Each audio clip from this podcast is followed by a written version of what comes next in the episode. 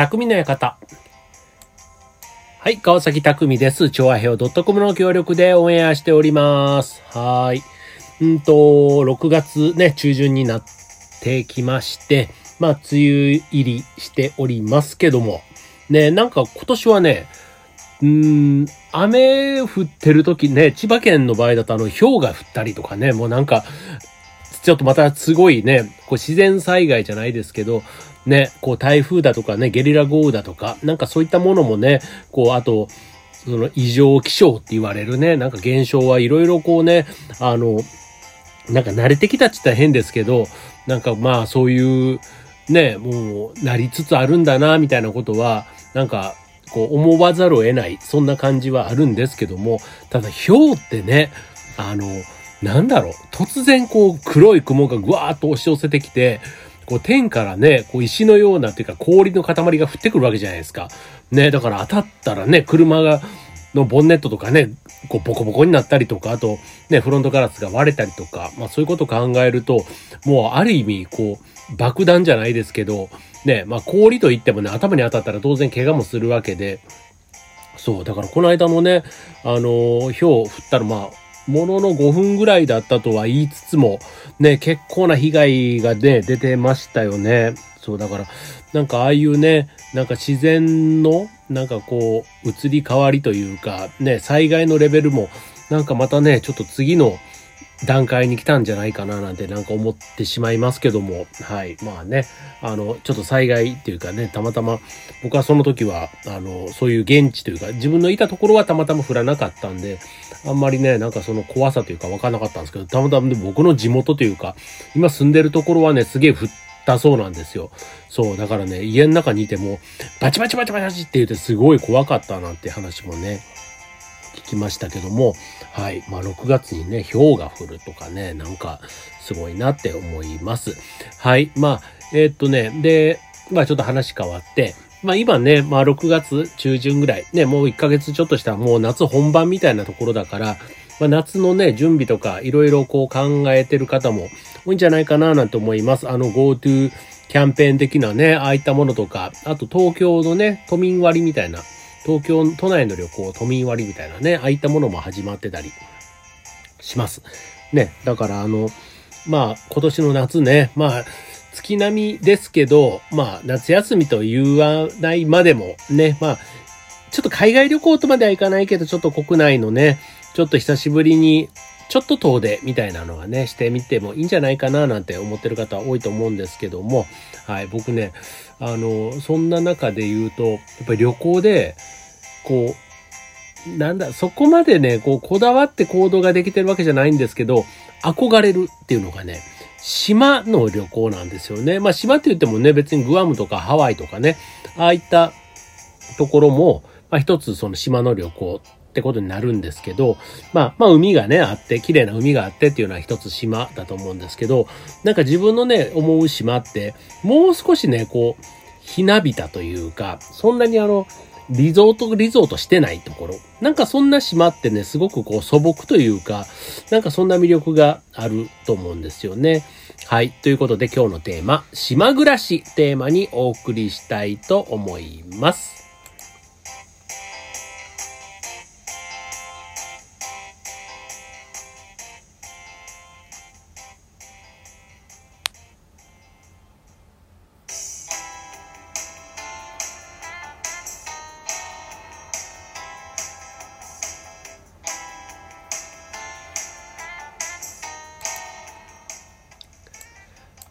はい。ということで、今週のテーマは、島暮らしということでね。なんかこう、島で暮らす。ね、なんかこう、不便とかね。あと、まあ、特にね、こう、病院とか、あと買い物とか、あと、ね、いざという時の交通手段だとか、ね、都会です。こう、住み慣れてると、あんまりこうね、島でね、ずっと住むみたいなところの感覚って、ね、やっぱり健康じゃないととかね、あと、その不便に、ね、こう慣れてないとか、まああとはね、自然がすごく近い分、ね、そういうまあ不便な部分もあれば、ね、虫がいたりとか、いろんなね、そういうこともありますよ。ね、都会だったらね、ある意味こう、何でもね、コンビニがあれば、もう、ある意味衣食住コンビニだけでね、まあまあ住むとこってあるじゃないですか。まあ、服まで売ってないまでもね、でもまあね、暮らしていく分にはコンビニがあるっていうことだけでね、もう大概のものは賄えると思うんですよね。まあ、あとお金は当然必要ですけども。ただ、なんかこうね、人間としてって考えた時に、なんか島みたいなとこに行くと、すごくね、こう自分は心が洗われるというか、そうだから旅行でしかね、今はやっぱ行く機会がないんですけど、で、かといってね、島暮らし、ね、できるほど、なんかこう、度胸というか勇気みたいなね、なんか、その慣れじゃないですけどね。だから、そういうね、あの、島を特集したものとかね、なんかテレビ番組でも本でもそうなんですけど、なんかすごくね、憧れるとこがあるんですよね。はい。まあ、島でね、今でこそね、こう、テレワークだとかね、インターネットの普及で、ね、通信手段って意味で言うと、あんまりこう、よっぽどのね、なんか、離島とかに行かなければ、割とこうね、都会とのコミュニケーション、ね、仕事とかでもパソコン1台あればできちゃうよ、みたいなね、そういった方であれば、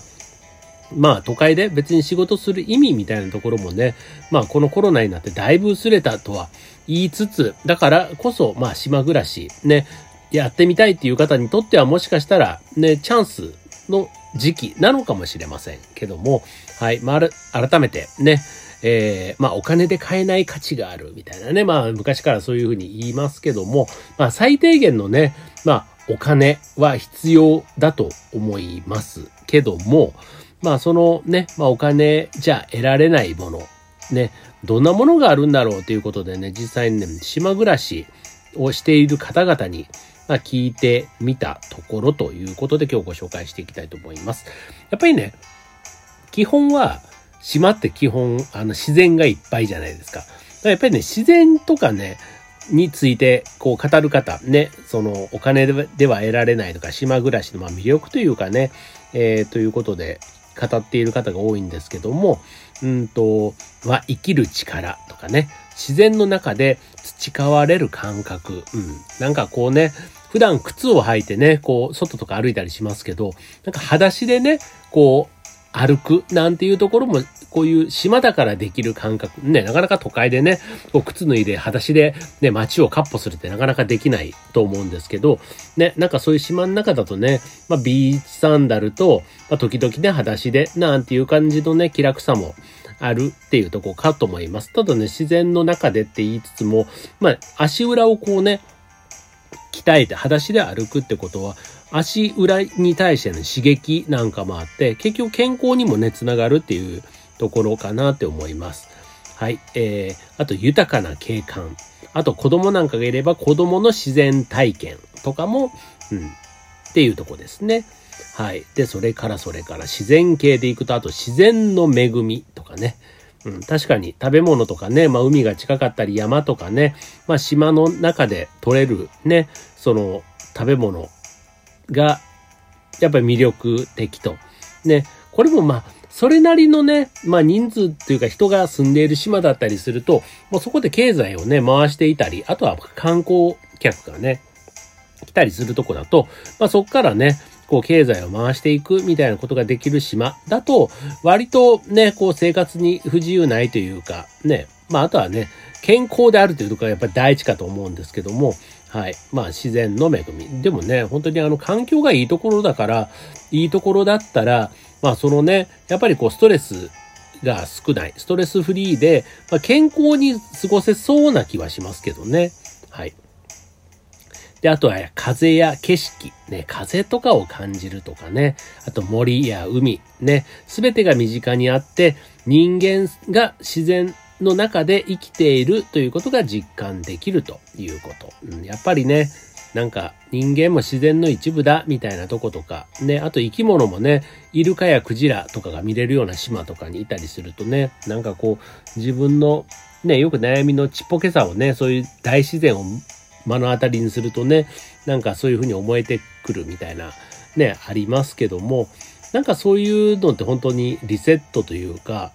ね、僕なんか昔なんかの漫画でね、あの、そう、そういう大自然に来た大金持ちの人が、いやー、自分はなんかその、ね、こう、大金持ちというか事業で成功して、だからこういう美しい景色を見れる場所に来れるんだ、みたいなことを言った時に、そこの現地に住んでいる子たちは、決して、あの、お金持ちじゃないんですよ。むしろ貧しい方の子たちなんですけど、その子たちは毎日この美しい景色を、あの、見れてますよ、みたいな、その、だから別に特別なことじゃないんです。ただお金持ちの人は逆に普段すごい多分ね、ストレスフルなギスギスしたところにいるから、そういうね、解放される場所に来れたこと。だからそれはもうそういうね、ところで頑張った自分への報酬みたいなことを言ったけど、まあね、それを本当に一年のうちに一回二回味わうことが幸せなのか、ずっとそこに住み続けていて、毎日その幸せな景色、ね、空気を吸えてるその人の方が幸せなのか、みたいなところは、まあ結局ね、その人の価値観によるところだと思うんですけども、うん、なんかね、そういうのを、あの、昔なんかでね、読んだことがあって、まあ確かにだからどこに価値を置くかですよね。うん、年収、例えば、ね、えー、2000万の人がいて、ね、年に1回ハワイ旅行に行くのがいいって思うのか、年収ね、300万だけど、ね、ハワイに住んでる人が、どっちが幸せっていうとね、なんか一概に、ね、収入が多くて、ね、ハワイ旅行を定期的にね、これ、年に1回とか来れる人が幸せかっていうと、ね、もしかしたらね、年収コストは安いけど、みたいな、なんかそういうことをね、考えるきっかけになるっていうのも、なんかこの島暮らしの中であるんじゃないかなと思うんですよね。うん、そうじゃなかったらね、移住だとか、なんかそういうことをしようと思わない気がするんですよ。そう。でもね、あとまあ、うん、島暮らし。ね、他にもこう魅力何とかっていうのでね、聞いていくとね、例えば隣同士の助け合い、ね、顔が見える関係みたいなね。まあ僕もね、マンション、ね、今のマンション二十何年住んでますけど、あの、確かに。あの、隣、両隣の人の名字を、今はもうわからない、知らないですね。うん。そう。っていうような感じなんですよ。まあ、表札も出さないし、あと付き合いがないから、両隣って誰さんが住んでるかっていうのが、ね、すごいですよね。うん。まあ、付き合いがないっていうのもまあ、そうなんですけど、そう。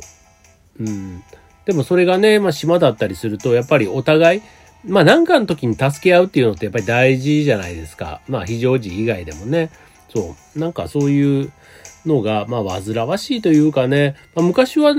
あの、マンション、僕結構このマンションず今のマンションずっと住んでるんですけど、やっぱり両隣にね、3回ぐらい変えて、入れ替わってるんですよ。そう、だからね、やっぱりそれぞれね、あの、お付き合いというか、ね、同じような世代の子供たちがいる、家族がいる時もありましたし、ね、あの、全くそうじゃないところもあったりするので、まあその時その時でね、付き合い方も変わるんですけど、はい。まあでもね、なんか、そういうのが、まあでも、ね、田舎もそうですけど、まあ島っていうね、まあ狭い空間だから、で嫌でもこの隣同士の付き合いがある。助け合いとかも含めてありがたい反面、ね、付き合いもあるから、まあそれをね、煩わしく思う人みたいなところはもしかしたらあんまり島暮らし向いてないのかもしれませんよね。うん。はい。えー、それから次。うん、島暮らし。何も音もしない静寂。圧倒的な星空。うん。ね。やっぱりこう明かりがね、ないところだからこそっていうとこですかね。僕もなんかそういう、あの、景色とかでやっぱ思い出すのは、うーん、8年前もっと前かな？もっと前か。あの、五島列島に行った時、あの、マラソンで行ったんですけど、そう、そこはね、やっぱりそういう空間でしたね。こう人工衛星が動いてるのが見えたり、芝生の上でこう寝転がって空をしばらく見てるみたいなね。そんな時間？うん。なんか、贅沢だなって思ったし、まあそれがね、なんか日常になってくるとまたちょっとね、刺激を求めたくな、欲しくなったりっていうのももちろんわかるんですけど、うん。なんかそういうところ、うん。っていうと、あと、うんと、こんな意見もあります。たまには上京したいという感覚。うん、で、上京したら数日で早く戻りたいと思う感覚、うん、っていうとこなんでしょうね。そう。あまりにも平和で、まあ、変化がないというか、まあそれを退屈っていうふうに言うのかもしれないんですけど、うん、まあそうするとね、ちょっと刺激を求めてってなるんだけど、やっぱりね、そういうとこに行くと疲れちゃう。ね。だから、ああ、早く島に戻りたいな、みたいな風になる感覚というとこですかね。うん。はい。で、それから次。え医療面では不安があるものの、情緒面、治安面では子供を安心して育てられると。まあこれ田舎というかね、まあそういうところでの、こう、ゆとりみたいなところなんでしょうね。はい。まあこれもあの、育て方というか、ね、親の性格との相性みたいなところって大きいかなと思いますよね。あとはその地域やっぱりね、隣同士じゃないですけど、コミュニティのね、結束力みたいなところが頼りになるし、助けてもらえるみたいなところで、うん、なんかそういう安心感、一体感みたいなね、なんかそういったところなんかもやっぱり魅力になるのが、まあ、同じ島に住んでいる、ね、同じ屋根の下に住んでるじゃないですけど、なんかそういう感覚あるような気ます、気がしますよね。はい。で、えー、まあそのところですかね。でもね、あとはもう本当にあの散歩とかね、あと色もね、山の色、空の色、ね、海の色、ね、四季の移り変わりをとてもよく感じれますとかね。あとは、あの、まあ人自体もね、親切な人が多いとかね、あと誰にでもね、こうなんか誰でもこう挨拶し合うみたいな、なんかこう当たり前のね、なんかこう地域の触れ合いというか、人と人との触れ合いみたいなところも、こう再実感っていうの？うん。こうできるっていうのもまあ島の魅力、島の力なのかもしれないですよね。はい。ということで。ね。まあ今ね、僕はどこの島行きたいって言われたらね、まあいろんな島行ってみたいですよ。本当になんかあの有名な島とかね、別にあの海外も含めてあるんですけど、ただなんかね、そんなに別に遠くなくてもいいんです。はい。あの伊豆大島みたいな、ね、伊豆七島の行ったことない島でもいいと思います。なんか、うん、でもこう、ね、なんかその島っていう海に囲まれたところっていうのにまず一つ、こう魅力というか惹かれる部分はあるなあって思うので、はい。まあ、ね、この島暮らし。ね、簡単そうですけど、ね、まあもちろん大変な部分もたくさんあるからこそ、まあその人とね、あと一人で行くのとね、誰かが一緒に行く、ね、特に家族と、あとその子供とかがいたりするとね、その島に一歩踏み出す時っていうのは、やっぱり自分だけじゃ決められないところってあると思うんですよね。はい。まあでもね、やっぱりそれに勝るね、魅力がきっとあるからこそ、ね、移住する方もいたりなわけですから、はい。まあ、そこでね、どうやってこう、暮らしていくのか、みたいなところの、こう、目処が立つ方は、ね、なんか、ちょっとチャレンジしてみてもいいんじゃないかな、なんて思います。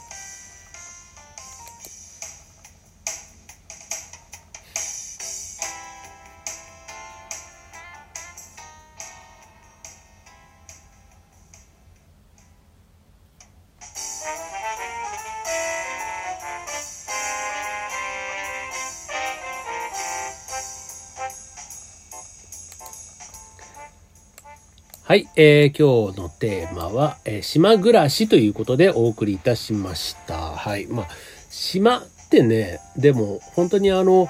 うーん、なんかさっきコミュニティとかね、人付き合いみたいな話もしましたけど、割とね、普段の付き合いって、そんなに毎日毎日ね、新しい人と出会うわけじゃないって考えたら、大体まあ同じ人が、ね、8割9割、もう9割以上か、90、今日なんかもう別に初めましての人ってそんなにね、毎日会うわけじゃないじゃないですか。接客、接客業だったらともかくですけども、まあ、まあ、接客業もね、あれももう一期一会というか、その瞬間瞬間の対応だったりするんで、まあ、普段のね、こう、仕事上のコミュニケーションだとか、家族も含めてですけど、まあ僕なんかもね、今日一日こう、なんかいろいろしてましたけど、まあなかなかね、初めましてっていう人ってほとんどいなくって、だいたい知ってる人と喋ってるみたいな感じですけど、うん。まあ島っていう単位で言うと、こう、経済っていうと一般的にお金のね、イメージがすごくあると思うんですけど、島で生きていく上では、まあ、お金はお金でね、持っといて大事なんですけど、それ以上に人間の経済っていうのかな？なんかサバイバル力というか、人間と人間をつないで、なんかこう、生き抜いていく。それはでも人間同士つながった時に、もうもちろんね、こうマンパワーというかね、人としてのこう、手助けをしてくれる。なんかそういうところもありますけど、やっぱり情報をくれる人とかね、なんかいろんなその人の付き合いがあることでね、得られるものみたいなところは、もしかしたら都会だったらね、あの、役割とかがね、しっかり明確になってたりとか、あとお金があると割と解決するものってあると思うんですけど、で、島の場合は本当にお金だけあっても、ね、人の付き合いがなかったら、ね、お金すらもなんか宝の持ち腐れみたいになってしまうところが、もしかしたらあるかもしれませんよね。うん、お店があったとしても、ね、お金は持ってるけど店を開けてくれない。ただ島の付き合いがあるから、ね、そういう非常時の時に開けてくれるとかね、なんか、そういったところなんかも、まあ一つね、なんか人間力を培える場、なんか、ような気もしますよね。はい。まあでも、こう、島じゃないところ、都会から島に行く人って、やっぱりその、求めているのはお金では得られないものっていうことなのかなと思うんですよね。経済的に、いわゆる一般的にお金をね、稼いで自立して、ね、まあ豊かに暮らしたいってなったらなかなかね、こう、都会から田舎に行く発想というか、いいなと思っても、やっぱり一時的なもの。なかなかそれをね、えー、暮らしのところまで引っ張ってくるって、ハードルが高いような気がするんですけども、うん、まあだからその辺のね、なんかこう、自分自身を変えてみたいとかね、なんかそこまで振り切っていくときには、なんかこう、ちょっと選択肢の一つとして僕の場合はね、あるなって思えます。はい。まあ実際ね、今すぐチャレンジしたいとかそういうことじゃないんですけど、うん、なんかね、あのー、うん、まあ実際にね、やってみたら不便な方がね、先行して、あと体調を崩したりするとね、まあ都会の方がね、病院が近かったりとか、薬局屋がすぐにあったりとかね、まあそういったところがあるので、まあ少なくともね、こう、1ヶ月ぐらいとかね、なんかテスト期間があってから、本当に住むかどうか決めた方がいいのかな、みたいな風にも思いますけども、はい。でもこう自分を変えてみたいとかね、まあそういう気持ちはまだまだ弱いんだな。あの、なんかもっと自然にね、島をで暮らしてみようみたいな、ね、ただ遊びとかじゃなくて、ちょっと真剣になところもやっぱり大事だと思うんですよ。ね。